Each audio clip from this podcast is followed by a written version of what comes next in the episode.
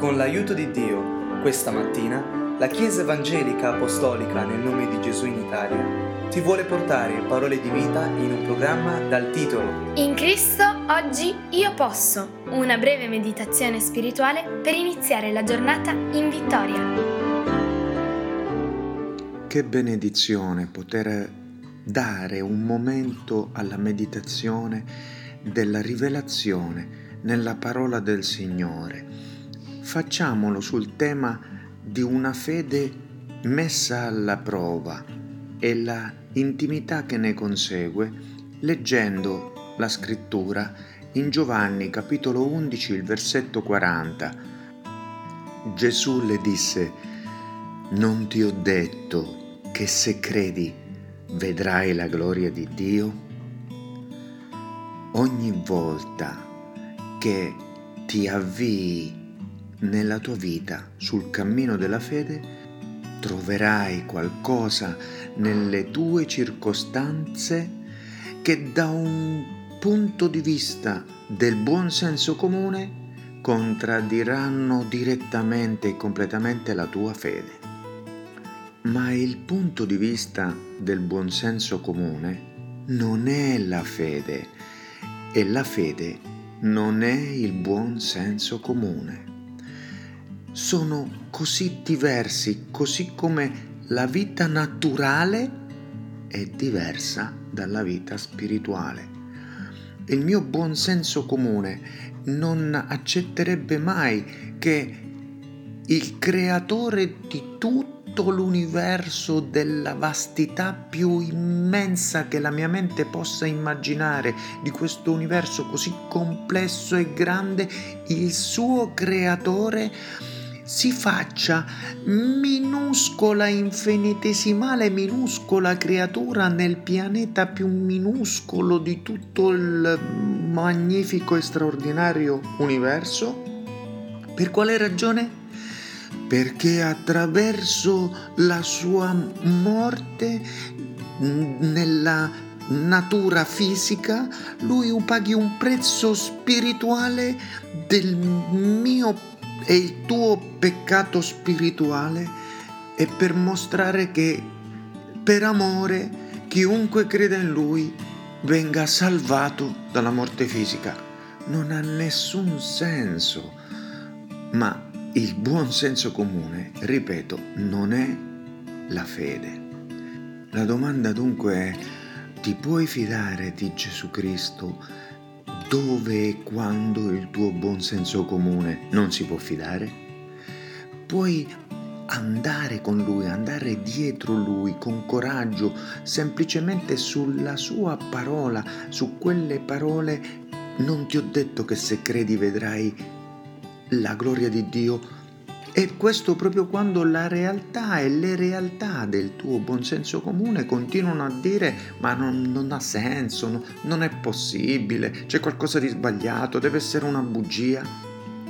Certo, quando siamo lì mm, sulla sommità del monte della trasfigurazione è facile dire sì, Dio, io credo che tu lo possa fare, che tu lo farai ma poi quando scendiamo, come hanno fatto i discepoli in Luca capitolo 9 dal 28 al 42 che ti invito a leggere, quando scendiamo nella valle dove i demoni posseggono le persone e ci confrontiamo con la realtà che è dura, dimentichiamo il credo che abbiamo ricevuto sul monte della trasfigurazione ogni volta che la mia teologia diventa chiara nella mia mente, quando sento che tutto coincide, che, che, che, è chiaro, allora incontro qualcosa che contraddice ciò che Dio mi ha insegnato.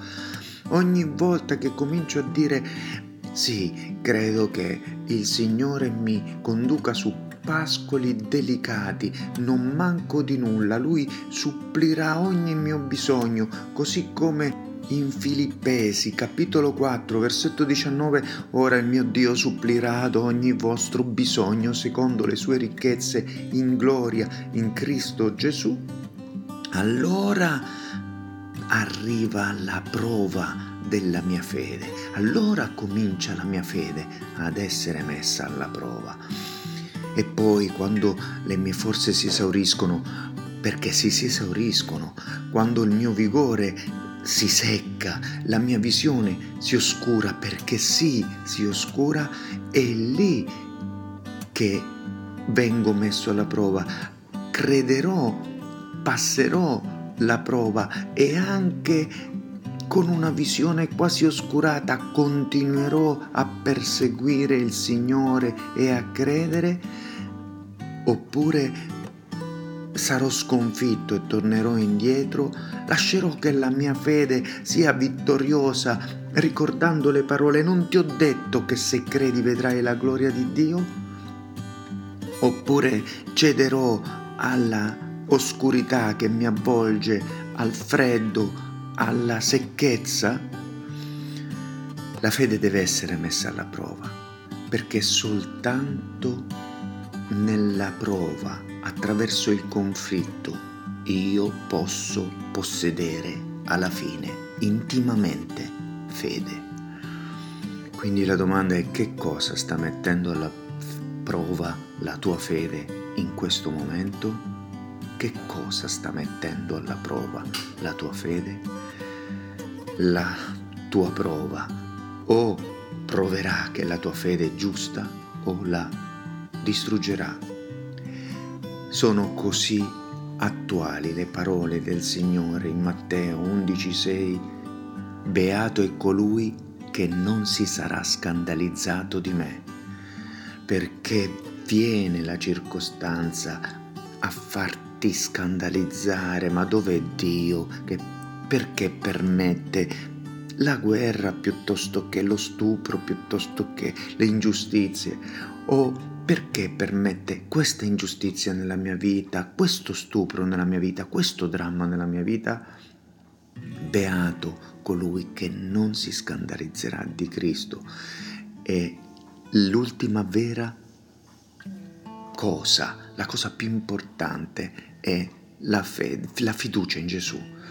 Dice Ebrei capitolo 3 versetto 14, noi infatti siamo divenuti partecipi di Cristo a condizione che riteniamo ferma fino alla fine la fiducia che avevamo al principio. Ricordi la tua fiducia al principio Ritieni ferma fino alla fine, ritieni ferma la fede in Gesù, qualunque cosa stia mettendo alla prova, te fortificherà la tua fede. Ci sarà un continuo test della tua e della mia fede fino alla fine, fino al punto della morte fisica, che forse è proprio l'ultimo grande test.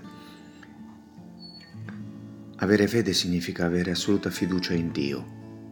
Fede che Dio non ci abbandonerà al di là di quanto immaginiamo e pensiamo comunque. Ebrei capitolo 13 versetti dal 5 al 6 per concludere dice Nel vostro comportamento non siate amanti del denaro e accontentatevi di quello che avete perché Dio stesso ha detto io non ti lascerò e non ti abbandonerò. Come possiamo dire con fiducia, il Signore è il mio aiuto e io non timerò, che cosa mi potrà fare l'uomo? Lo possiamo dire proprio se abbiamo fede che Lui non ci abbandonerà e non ci lascerà. La preghiera dunque è che tu ed io possiamo credere in modo da vedere la gloria di Dio, tenere salda la fede fino alla fine. Nel nome di Gesù, così sia. Amen. Dio ti benedica.